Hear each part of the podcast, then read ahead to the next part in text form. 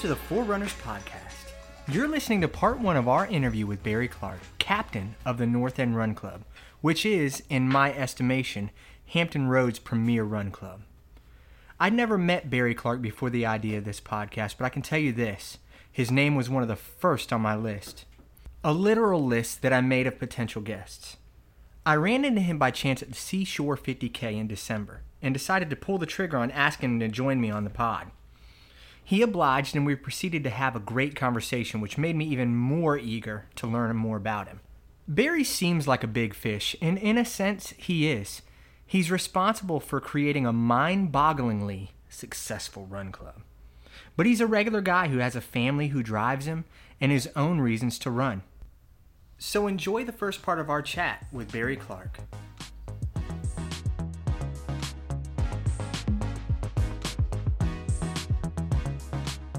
We're recording. Welcome, Barry Clark. Awesome. Thank you so much for having me. Yeah, man, I'm looking forward to talking with you. So, you are currently sitting in Portsmouth, but you're not a stranger to Portsmouth, are you? No, I was actually born right down the street, just a couple miles right down the street at Maryview. So Yeah. I lived here, um, grew up in Churchland area for about nine years. Yeah. Uh, my um, beginning of my life. So um, my father actually works in Portsmouth, and grandma lives right down the street too. So Oh, so you like visit Portsmouth? Yeah, on a I- regular basis. I'm here. So my grandma, yeah, my grandma can has a fear of uh, filling up her gas. Um, you know, she's getting older too, so. Yeah. Uh, so I come out here and I fill every tank for her and just checking in on her. So Nice. I'm, I'm here every couple of weeks. Awesome. When'd you end up in Virginia Beach?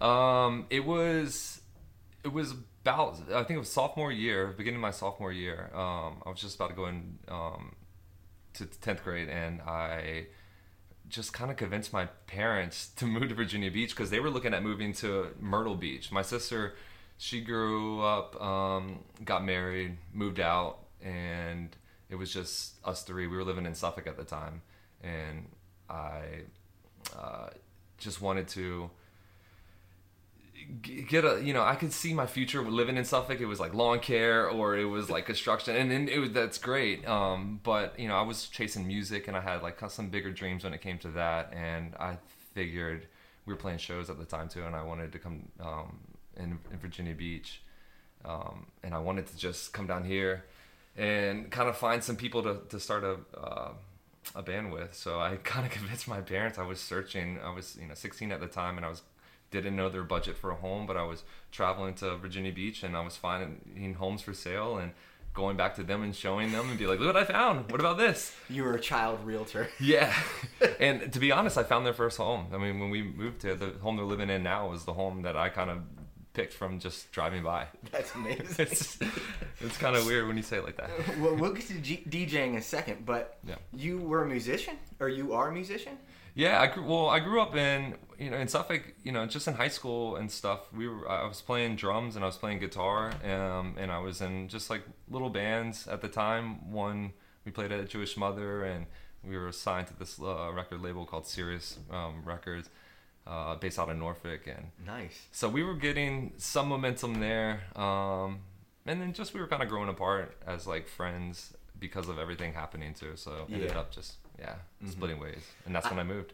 I played alto saxophone throughout. I've got a soprano saxophone sitting right over there. Oh, nice. But I played alto saxophone. When I was in a ska band, dude. Called, Yes. Called the No Talent Show, and it, it was actually amazing. wait. What? Th- yeah. Wait. I think I've heard of you guys. You might have because I- we were freaking good, dude. Um, did y'all play like Uncle Hubie's?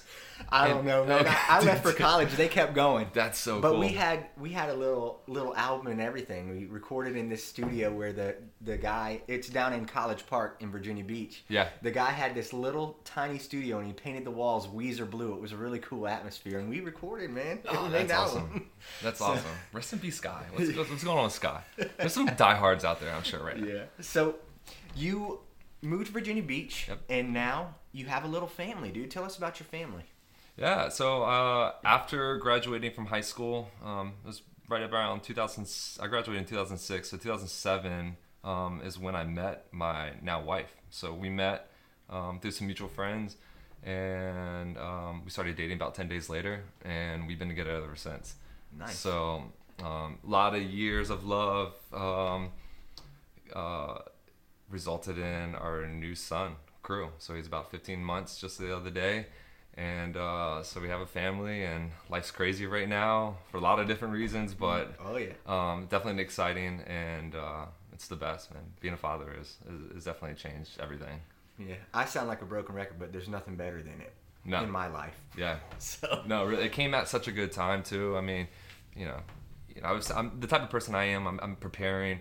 Oh, like you got to do this, this, this, and then I'll be a father. We, you know, like sometimes all those cards on the line, and then you just, uh, you know, it just happens, and life works itself out, and it's done it in such a beautiful way for for our family. So, yeah, man. Well, it looks like you're. It looks like you're busy being a good dad. thank you. and and it looks like you got him started pretty early on DJing. Yeah. Which is which is our next topic, dude. T- talk about DJing a little bit for us. Yeah. Uh, so you know, when I was done playing with the bands, moved to Virginia Beach. Um, you know, I was searching for someone to play with. Um, at the time, I was I was working valet over at Waterman's, and I was going kind of just doing the odds and end jobs. Was, um, and then I was working at 17th Street Surf Shop as a manager, and you know, just living that life as kind of like a new beach bum, if you will, like you know, Yeah. living in Virginia Beach. Uh, and I wanted to get back into music, and I really missed it. Um, and then I went to LA with my wife. Um, and we went to we went to these like clubs that we probably had no business being at that Yeah. her friends got us into. And I remember that was the first time I saw a DJ, and I remember like looking up at him and just being like, "Whoa, that's that's one dude controlling the whole entire vibe of this room. You know, he doesn't need to depend on any, uh, like a, a band or anybody else, and Yeah. it's really just whatever he wants to bring to the table." And that like captured me. So I came home, uh, started saving some money. Uh, believe it or not, like broke my shoulder, which is like still screwed up looking. Uh, broke my shoulder, and I was kind of sitting in the bed for a little bit and um, on recovery. And I just bought a bunch of DJ stuff on a whim and just taught myself how to DJ YouTube videos. Um, so from there, uh, started playing for friends at some house parties. Started going to, uh, started playing at some like local bars and stuff that we we kind of regulars at. Um, and then it really just kind of took off from there. Um, I DJ'd altogether in about nine years. So Yeah. um, starting in yeah 2000, I think 2009 was my first show, and then 2010 was my I mean 2019 last year was my last show. Yeah, man. You were DJ A to G, right? I was A to G. Yeah. Our first conversation ever. You explain that to me. Explain it to the people. So A to G, it's so it was actually I think my friends, you know, they were big World of Warcraft guys, um, and I never played it, but uh, when it was time for me to play at my first gig, I needed a name because they needed to put it on the flyer and they needed to put it on the marquee.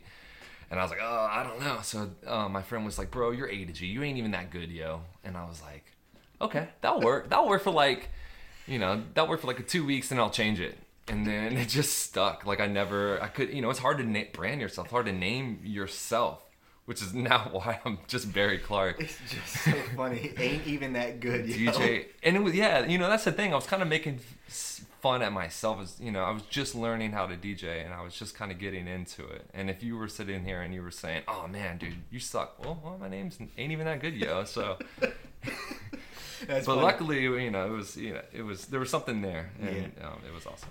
Well, we're currently going through a pandemic, Yeah. and everybody's on quarantine. Things are being loosened up a little bit now, but for a while there, we were really kind of stuck in our homes.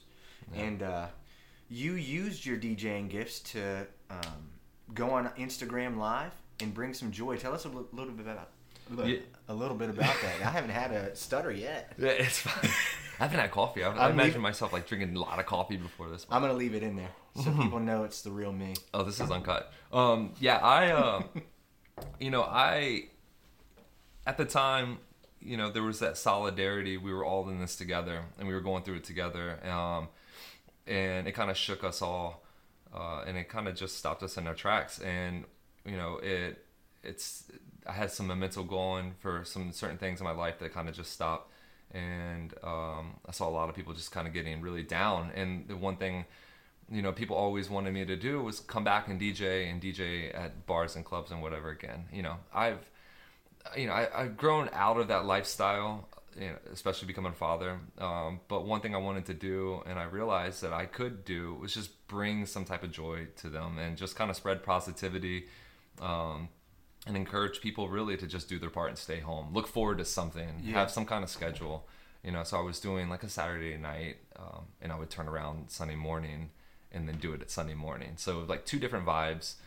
Um, and then Sundays kind of took off because little crew would just yeah. like, you know, he would pop up from his nap and look at me like, "Whoa, what's going on in, in the kitchen? This is cool." And then Mm-hmm. like, you know, he just became the star of the show. So, you know, just that was really cool. Um, it was just fun to dig into the crates and just play some things I typically wouldn't play out too. So Yeah, There was a, I think one of your last nighttime ones, you had like this lighting setup that was like, like if you had popped some acid, you would have been in Yeah. heaven or something, dude. well, you know, as a DJ, I'm not that exciting to look at. You know, I'm not I'm not that like that big festival DJ. Um, you know, I'm sitting there just throwing my hands up Yeah, and stuff. yeah. So like, you know, I'm focused on the music. I'm focused on transitions and stuff. So when you're looking at me through your 16 by 9 ratio screen, and you're like.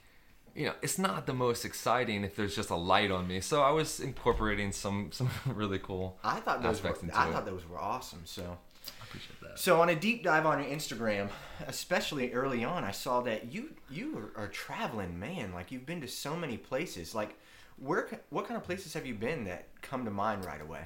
Um, you know, there's so much to explore in the USA. Like I've never, I've only been to the Bahamas, like out of the country, Yeah. once, and and that's as far as I've been. So, um, I've traveled a lot through DJing, um, but I also, you know, working in that industry. You know, you work on the weekends and you're kind of free for during the week. So like I would go snowboard with friends on like a Monday or Tuesday, or hop in a car, go to New York City to go do this, and you know, I was always at the time I didn't have a lot of adulting things to Yeah. be here for and there was no run club at the time too so um, i just kind of would just get in the car and go and i kind of just seeked inspiration from all the places that i visited um, and experiences that i had um, but it slowed down a lot ever since i had my son um, which it's okay because it's going to come back and i want Oh, to yeah. teach him all these new things too but Oh, yeah. um, you know, a lot of people don't know this about me, but you know, I'm not a beach. I'm not a beach guy. You know, I don't go to the beach. I I have a almost a t- I have a tattoo of like a reaper holding a, a surfboard on on my leg. Uh, I'm a mountain man at heart. Like I love mountains. I love Yeah. cold. I love snow. Um, and I just think travel is just like so good for the soul. And it's just you hop in the car and you can be in in Richmond in an hour and a half. You could be in you could be in um, the Shenandoahs and Skyline Drive in three hours. In Charlottesville, you can go to DC, and it's just like, you know, you can just kind of escape your like your reality, if you will, like at the moment, and just go and just kind of experience new things. And like that, Yeah. just like I try to travel as much as possible, and I miss it, but What is the most beautiful place in the United States that you've been to? oh man, I'm gonna say Estes Park, Colorado, like right outside of Denver. That's not Um, hard to imagine that a Colorado place would be pretty. Beautiful, man. I mean, it was it was definitely that was like life changing. Yeah. Yeah. Well, before we get into talking about the physicality of running, let's talk a little bit about photography and design because uh, sometimes it seems like that's what your bread and butter is, dude. Like, it seems like that's where you've really nested and become like gotten good. Yeah, I I think so. You know, I've always been into the arts. In fact, you know, we're in Portsmouth now. I, I went to the Visual Arts Center for Yeah. a year um, until I switched my major and then moved it to more business. I thought it'd be more marketable. Um, so, uh, you know, growing up, I was just like in advanced art classes. Um, and then when I started DJing in 2009, you know, I, the first gig, I remember I needed a flyer for it, and I contacted my friend, and you know, I he, I wanted to pay him for his services, so I paid him, and I go, okay, well, this is gonna get kind of expensive quick if I'm just doing these gigs, and I'm a portion is going to this. So I just taught myself how to these programs, and I taught myself to go from, um, to go from like you know, I was just kind of painting and drawing, and go and take it to a digital form, and kind of um, challenge myself that way. So really started as just branding myself as a DJ, um, and then I as I got comfortable, I would kind of freelance some things and do logos for people. Um, did graphic design for a lot of like restaurants and bars and clubs around here, and then actually had like a brief stint as like a um, design, the graphic design manager for um, Waterman Shacks, uh, Shack and Chicks Nice. for for a couple of months. So, you know, design is is always uh, design is always going to be a huge love of mine. Photography started as taking photos for for bands at the Norva as a Yeah. way to get free you know, press passes and stuff like that. But I, you know, I took a lot of really cool when I was into music and playing music, live music. I was into photography too, and um, they kind of worked well with each other. Um, so, you know, I fell in love now with with movement photography. I love fitness. I love watching people Yeah. um, sweat. Yeah, we'll talk about that in a little Yeah. bit. Let's get into sweating. Let's go. What's your athletic background, dude? Uh, really just stayed active um, by just skateboarding and BMXing. So, um, you know, in grade school, little league, I was played all star baseball. Like I don't really talk about that anymore. I had, you know, I just kind of dig that up from time to time, but um, really no team sport. I didn't grow up uh, necessarily running.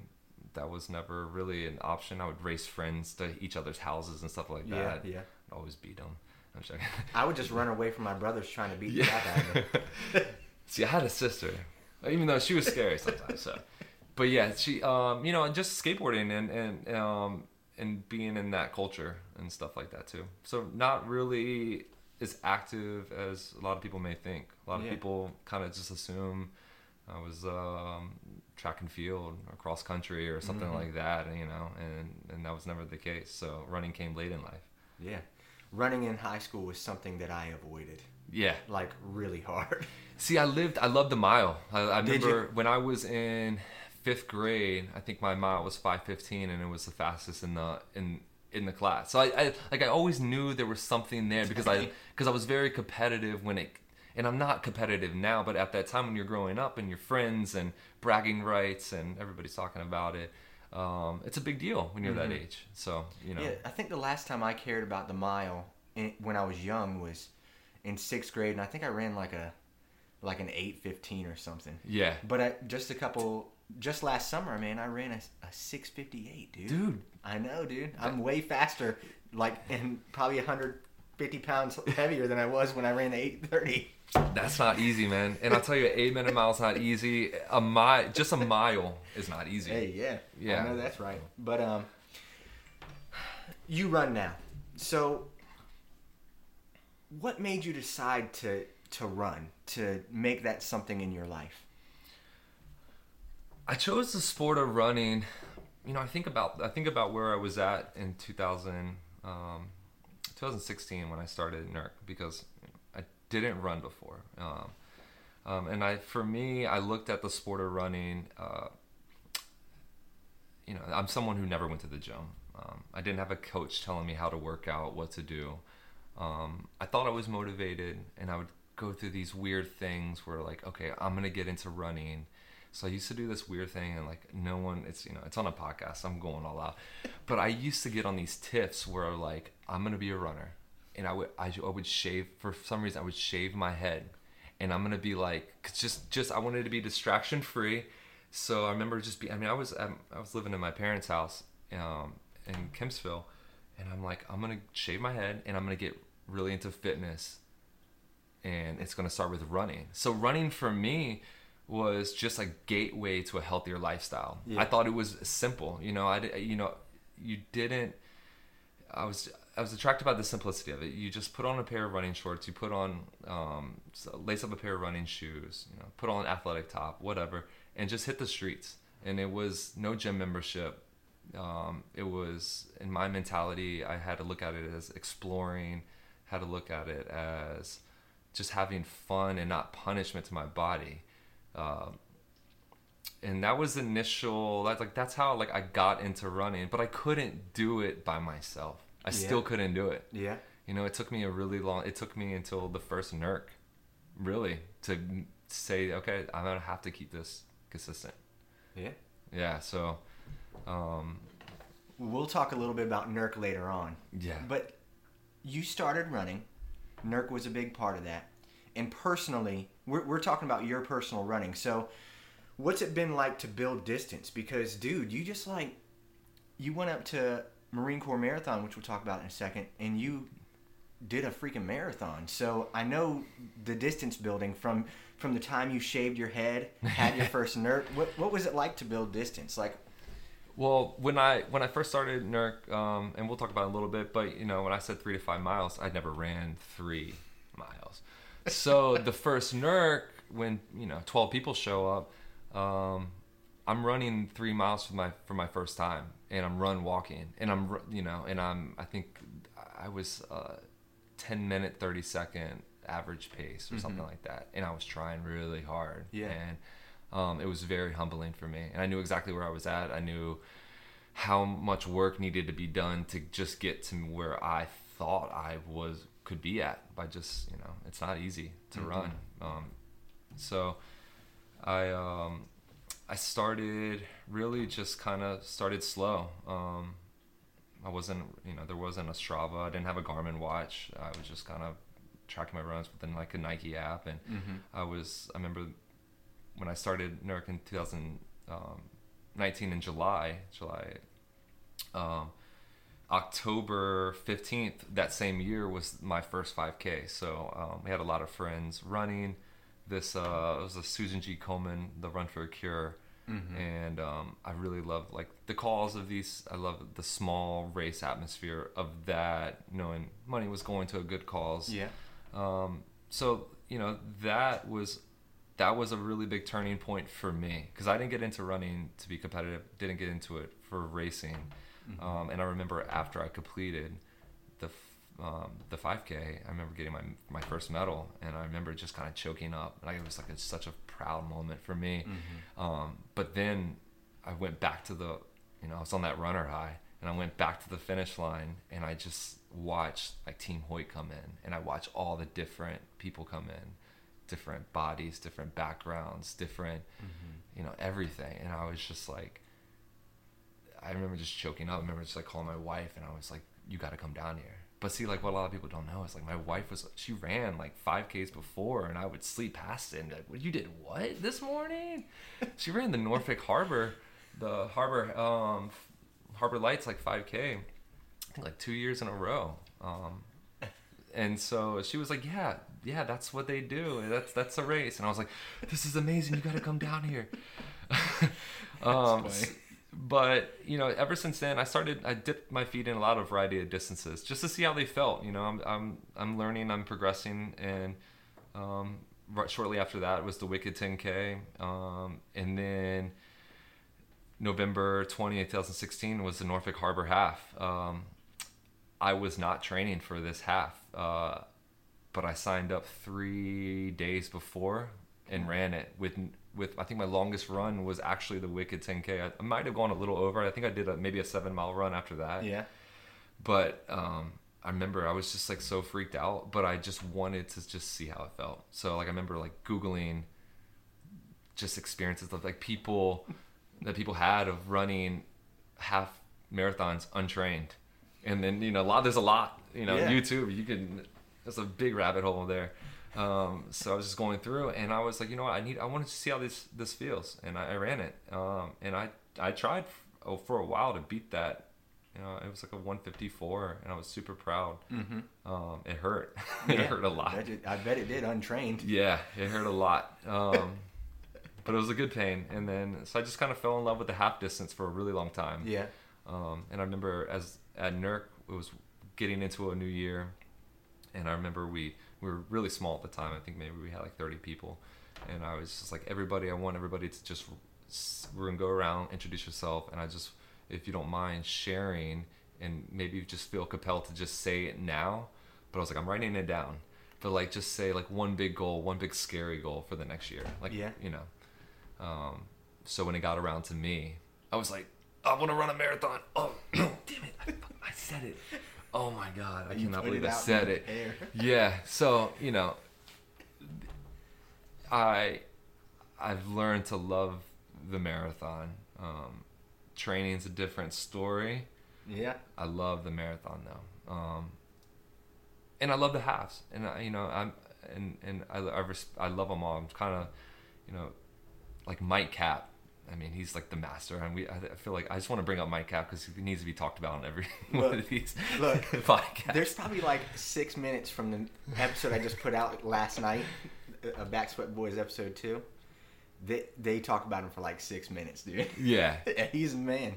Well, I mean, he, you know, he's he doesn't corner himself into one distance and Mhm. stuff, and I, I love that, and, and I can relate. And I'm not on his level at all, but you know, if it's a good cause and it's a good race, I'll go run a 5K. If it's a, and I'm not looking to race, like race, race. I'm not gonna get podium. Like I'm, it's Mhm. just I'm gonna do my best. Yeah. Um, right now, kind of just chasing on a race day like a sub 20. Um, and I feel like I can do it. Um, but you know, I just I'm having fun just kind of picking and choosing. Uh, but with NERC, you know, it's it's hard sometimes too because I'm organizing these like cheer stations and, and whatnot too. Yeah. So you know, it's, at some of these I I choose to to be there and cheer for others. Yeah, man. Let's talk about Marine Corps Marathon because Yeah. you've went you've gone twice, right? Yeah, 2018, 2019. Yeah. So, I think it's been Marine Corps Marathon's been brought up a couple times on the podcast, um, but nobody's really told the story. Tell us about Marine Corps Marathon because we know it got hairy. Yeah.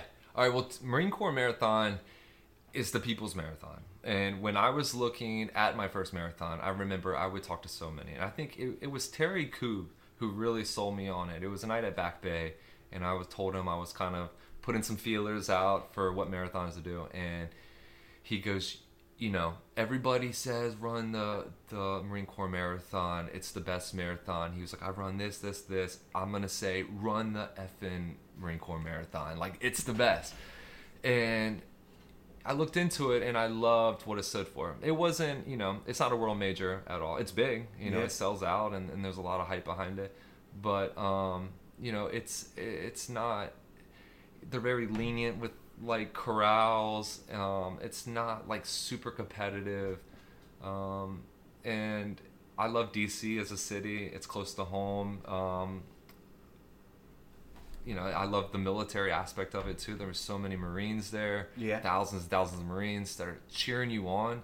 Really have no business like being there. Yeah. Who are sitting you cheering you on, and you know, Mhm. there's no way you're gonna kind of pull back a little bit, and and and um, you try to you, you show up and you give it all you got at, at a race like that, and they're waiting for you at the finish line too with a medal to put around your neck. So, 2018 for me was um, my first marathon, Marine Corps, and I went out there and I was chasing just a four-hour marathon. Sub four was like the dream, um, and I missed it. I think 48 seconds. Yeah.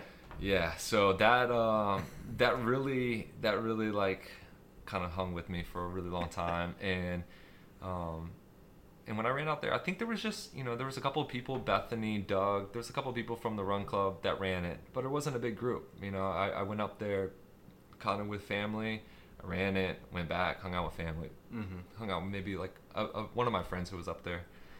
Um, this year was like last year was like a really really different story. So we had a really good group. I think there was like 45 people. Um, Really started talking about it when the lottery opened up because I knew how hard it was going to get in. To, to, uh, this was good to get into. And so when it when it opened up, I put it on our community page and I said, "Hey, there's the Marine Corps Marathon. If you're if you're interested, um, the lottery's open now." So a lot of people like jumped on it and they signed up. Um, little we know, I'm pretty sure everybody got in. Yeah. uh, so then, yeah, so we, we, you know, we all train together uh, for the most part, and you know, we do these pop up runs. And but Marine Corps 2019 for me was a really, really big. Uh, it meant a lot to me. It was very sentimental because not only did I just, you know, beat my goal, um, that was the hardest year of my life. Uh, being a new father, running, um, you know, j- ma- maintaining the run club, um, changing professions, basically quitting my job too as a DJ, Mm-hmm. um, uh, building things, you know, and, and, and allowing time for training and training in the brutal summer for these things too, for for these fall races. I mean, um, it doesn't feel healthy to me when you're doing it. Yeah. It's it's brutal, um, and there's big paydays at the end of it too if you stick with it. Uh, so for me, uh, it was uh, oh, and I actually two weeks before, I couldn't even run. I was I had a calf injury, and I remember Jake from Direct Performance. I, I reached out to him and I said, "Hey, I, I, I really like I need help." And for me to say that, like I like I needed help. So yeah, you know, he really shout outs to Direct Performance because I mean they know their stuff, um, and and they got me run walking within three days, two days, and then I was basically injury free going into the marathon within like two weeks, and like you know, these like calf sprains and, and high ankle sprains and stuff that I've had in the past, they're serious and they can they can put you out for some time. Mm. So I didn't think it was gonna happen. I didn't think the run, the race was gonna happen, and uh, it did it. So you know, the weather was really, really brutal, and I don't think that you know, I, I mentally I was so strong going into it. Um, I, I wasn't gonna let the weather break me Yeah. at all, but it was brutal. I, I, mean, I was swimming. P- I can't believe you PR'd in that, dude. Uh, yeah. I mean, I think you know when I hit the thirteen point one, uh, you know, you're rounding right after the blue mile, going around this point, and I was knee deep in water, and you just physically couldn't run, but Yeah. only so fast. Um, but I was like ahead of pace a little bit, and I was just feeling good. I was just, you know, I was taking in the energy from the people because that's what that's what got me through. I'm running, and I you know, I signed up to do this, I trained to do this, but the people that got out of their house and were just sitting there in the pouring rain, um, cheering everybody on, they were the people that showed up for, for me that day. Yeah. And like I really, really needed them. So all the way through that race was just crowds on each side and just like giving me the energy and, and of course the Marines and um, you know, the sun came out the last 15 minutes of that, which was then it got pretty brutal and hot. But Mm-hmm. um, yeah, it's just you know hadn't hadn't had a crazy goal in mind, and then I had what I came out the set to do, um, and I just did what I had to do, just got it done. I knew, I knew it was going to be painful. I mean, you know, it's but it was uh, it was worth it to, just to press on and press through and stuff, and knowing I would see so many. I mean, all the people from all my friends and stuff. Like Yeah, man. At the end. That that was crazy because I I saw that you PR and I was like, man, I just saw all this stuff about the weather and running through floods. How can you freaking PR there? Yeah. like when you ran the year before and it was good weather. So, but that that's amazing. Um, when I initially talked to you to ask you to be on the podcast, we we talked a little bit about this, and uh, I wanted to talk for one second about one thing you attributed other than physical therapy to your your body healing up for that marathon, and that's yoga. Yeah. And uh, I've heard you talk a little bit about yoga, and I've seen some yoga pop ups that you've been involved in. How does yoga play a role in your training life? Uh, you know, I wish, I really wish I did more yoga. Um, but for for me, it really just aided me in mental and physical like stamina. Um, it, it helped me minimize injury and kind of maximize my performance by just increasing strength and flexibility. Uh, but really, I just wanted to. Really, I showed up for these yoga classes um, as an intentional way to just disconnect. You know, Yeah. it's it's for me, it's kind of like a it's kind of like a, a good run without a watch and a phone. Mhm. Um, and I don't think we do en- enough of that. Yeah. Uh, and uh, so I would show up by myself, um, just clear my head, and it was it was one hour to myself, um, and I would you know I'd be s- super present in the moment, um, and I really enjoyed that. I I and you know I've, I've I've had really stressful days. I remember one of the classes I took to, I was running late. Everything, I, all the all the cards were stacked against me that day to not drop, you know, not be. I was it was like 25 minutes away to not show up there and make it. Um, I was like, no, I'm- I need I need this. Like I need to make it. Um, so I remember just getting cut off on the way there and blah blah blah. I showed up and I was like two minutes late to it. I apologized and sat down. And then afterwards, I was a completely different person. And I just Yeah. went up to her and I was like, uh, "You," and I, you know, it's one of those classes too. You just feel like she's speaking to you. Mm-hmm. So I was like, "You nailed everything." Maybe she could see it in my face as I was coming in, uh, just like. But no, she. Um, and shout out to Danielle, um, Sky's Limit Yoga, and there's there's so many. Katie from Inlet Fitness. Um, I mean, there's a lot of great yoga teachers around here. And one Mhm. thing that I wanted I like to do with the Run Club too is, um, you know, as Run Club, we're we are runners, but we're also we're a lot of different things. There's CrossFit athletes that run with us. There's Mhm. yogis. There's there's you know we got a couple of like just bodybuilders. I mean, Mike, Mhm. our co-captain, for example, like he uses the run club for just kind of his cardio day Yeah. and stuff. So you know, I like just sprinkling that around, and I, I I feel like it's it's really good for a lot of different reasons. But yeah, physical and mental. Yeah, man. Let's talk a little bit about Lululemon. Yeah, I want to tell you something. yeah. You might have heard on the podcast. I've been on a quest to get the shortest shorts possible. Okay. I actually did it. Um, I saw the a- picture. it was awesome. Yeah. It was painful, Mm-hmm. but Annalisa for my for Christmas bought me what she thought was the shortest pair of shorts she could bu- buy me. It was Lululemon, Yeah. and uh, they weren't very short. Was it three inch? No, I don't. I don't know. I think it might have been three inch. I don't know. It couldn't be because they don't look that short on me. Okay. But I'll tell you what, man. Those things are freaking comfortable. Yeah. The liner is amazing. It's the best liner there is. Yeah. Did Uh, yours have a? Did at least have like a stash pocket on the It does. sides? Okay, does. cool. So, but I do love the product. But let's talk about how you were a Lululemon ambassador, dude. How'd that come about? So basically, you know, I get I get a lot of people that reach out all over. Hey, you know, I see you're ambassador. Like, how can I become one? Um, and it, there's not really a formula to become ambassador. I think um, the way that it worked for me, and I try to tell them that story and the way I, I think it could work, and, and what they they promote, like how how to become ambassador, is really just show up to the store um, tell them kind of what you're doing. Tell them, hey, introduce yourself. Uh, You know, Mhm. you you don't got to maybe go in there and just be like a customer, like everyday customer, spending hundreds of hundred dollars to get their Mhm. attention. Be like, hey, my name is so and so, and I'm starting this, and I'm really into this, and I want to bring together people and elevate our community by doing this. So it's, you know, they have a lot of different disciplines. You know, It- there's actually, I'm a a running ambassador, but there's there's chefs that are ambassadors. There's um, there's there's I met these these two really cool girls from Brooklyn. They own this laundromat called Celsius.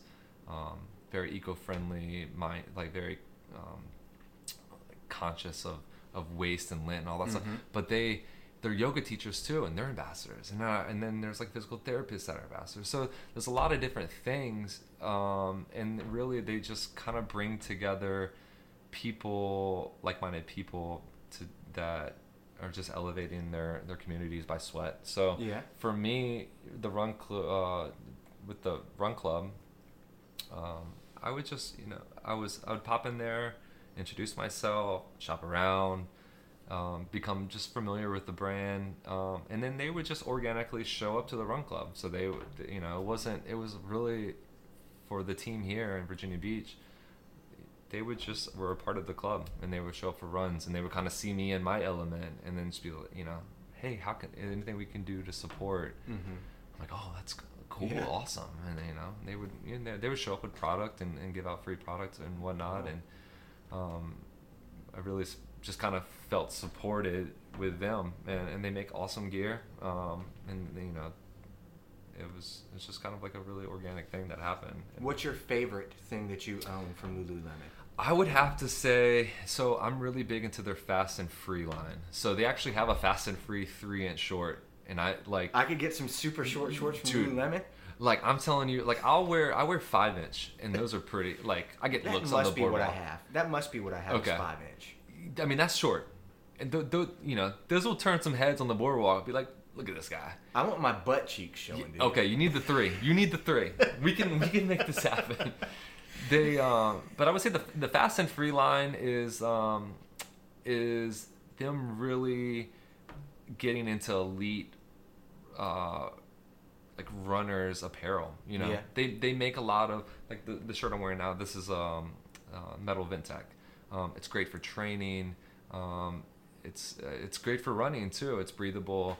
Um, but this fast and free line, it's very thinner material. It Mhm. doesn't not a lot of sh- maybe stretch to it, but it keeps its shape. Uh, it's very yeah breathable.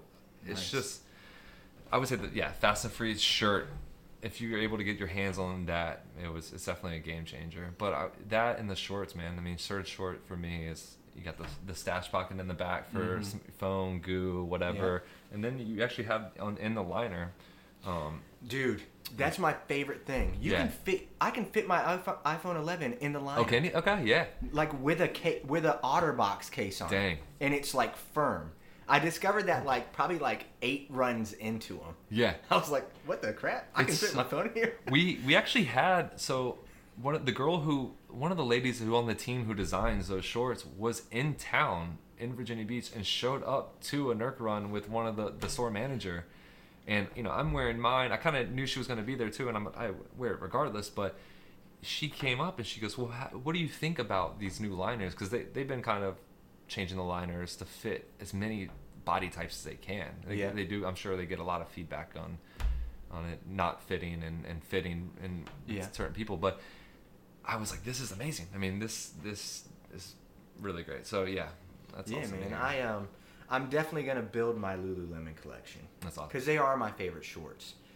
If my thighs were thinner, maybe I'd like my shortest shorts that I have. I'm gonna I'm gonna get more short shorts because I think I've come up with a plan to defend myself from chafing. Okay, So lather it up. I think I heard that right. Just lather it up. Yeah, there's a lot of there's a lot of advice I've gotten. So you came up you at the beginning of the year you kind of laid out a plan and it was a very meticulous plan for racing. You said these are the races that I'm going to partici- participate in. And COVID-19 is here, dude. Yeah. Knocking at our door and canceling a lot of things. What has that done to your goal list?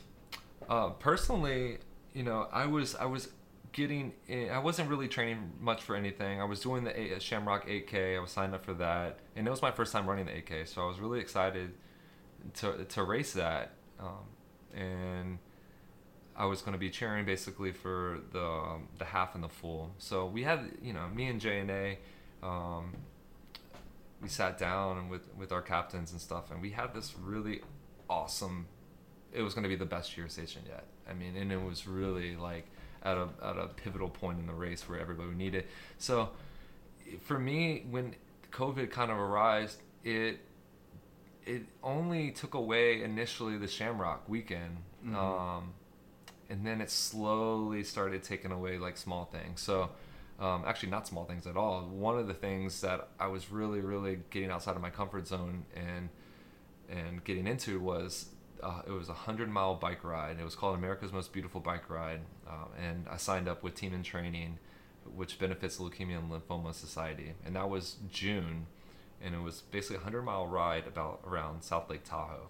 So I was out there last year for it, just taking photos for it Oh, okay. and I saw just how beautiful that area was, and and listening to the stories of uh, all the families and, and affected and, and survivors um, really sold me on. I'm coming back next year, and I'm I'm riding, and I'm gonna raise money, and I've never raised funds for a race, so I was I was excited to to do that, and it just kind of got it actually got postponed. I think it's postponed right now until September. Um, but then that's kind of clashing with the Richmond Marathon. So right Yeah. now I'm signed up for the Richmond Marathon, um, and I took you know Marine Corps is amazing. Uh, I think two years of that, like I definitely, I just want to kind of just see what else is out there. Yeah. Um, and there's a lot of people training for Marine Corps, so I'll be up there just kind of cheering for that. But um, one one bummer one was uh, the so I, I got asked to be a pace beaver. They call it basically just a pacer for the Lululemon SeaWheeze half marathon festival in, in Vancouver, and last year I was got asked to do it and I was all signed up. But then I realized as I was booking my flight that my friend was getting married the night before here. So I had to send them an Double email. booked. Yeah, and I was like, I'm so sorry. Please, like anything you can do, like defer me next year. Um, so then they actually like asked me again to do it, um, and it's it, it's kind of rare to do that. So I was I was very humbled by it. But um, then I just got an email maybe a week ago saying it's now a virtual half. Yeah.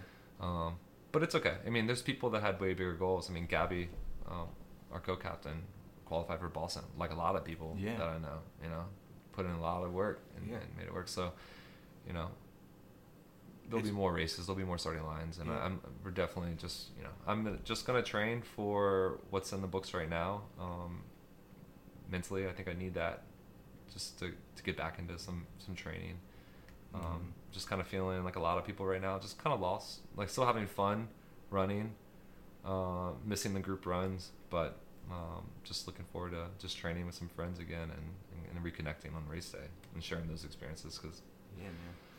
I feel like if you're a runner, there's no chance that you've gone through this pandemic without being disappointed by some kind of cancellation. yeah, So I feel like runners are really learning yeah, this year to deal with that disappointment. Yeah. And I think they're doing a good job. I think so too. So yeah, it is too. difficult to find motivation, but um, people are starting to do it now. I mean, Yeah. everybody's getting creative. Um, the back sweat boys, those those challenges, dude. The double seven five seven challenge. I don't even know how that's possible. Yeah, I think So. you know. you can do it. I think I, I went out one day and I, I almost got it. And they said, "Oh, you could have done it." Did you try? No, I didn't try. I didn't try. Uh, I think it's yeah, it's you know the the challenges, the virtual races and stuff like that too. People are really holding on to that. And if you care about the run community and you care about local businesses and stuff, then then you're gonna seek that and you're gonna support it Yeah, and stuff. And I think that's important in this Yeah. time definitely. for sure. Let me ask you one last question Yeah. for this episode. What are your bucket list goals, man? What are is there are there races that are big for you that you want to pursue in the future? Um, what kind of things do you see in your in the big picture for you personally? Um, I think next year, you know, next year I've I've, I've been looking at full Ironmans, and uh, I just you know it's something I never would have ever imagined. Um, not a swimmer, um, Yeah. but I'm okay with getting outside my comfort zone. And Mhm. um, I said maybe a little too many things, too many people who are now holding me accountable for it, who are kind of will slide by and drop off little like bike trainers and whatnot and send me links to things. So I think you know maybe next year, really uh, you know I really just you know I need to get into the gym and that's one thing I, I kind of lacking. Yeah. Um, so I, I want to get into the gym, start strength and conditioning, um, and get serious about it. Um, and I think next year is going to be the time that I can do it. My son's going to be at an age where he's kind of on cruise control. Yeah, and, and you know you know eventually we will have another kid um, but it's not going to be next year. So mm-hmm. this is going to be like this kind of sweet spot before yeah. Um, i would say that but you know i just i love the half distance. So like i want to do acadia national park. Uh, i want to go up north and do like around portland or like i want to do even big sur marathon. Um, and just kind of just traveling just seeking out smaller races um, but just staying injury free and maintaining i mean really that's that's the goal without that is Yeah. there's no there's not there's no goals. race days exactly Well, all right. Well, we'll take a break and we'll come back soon.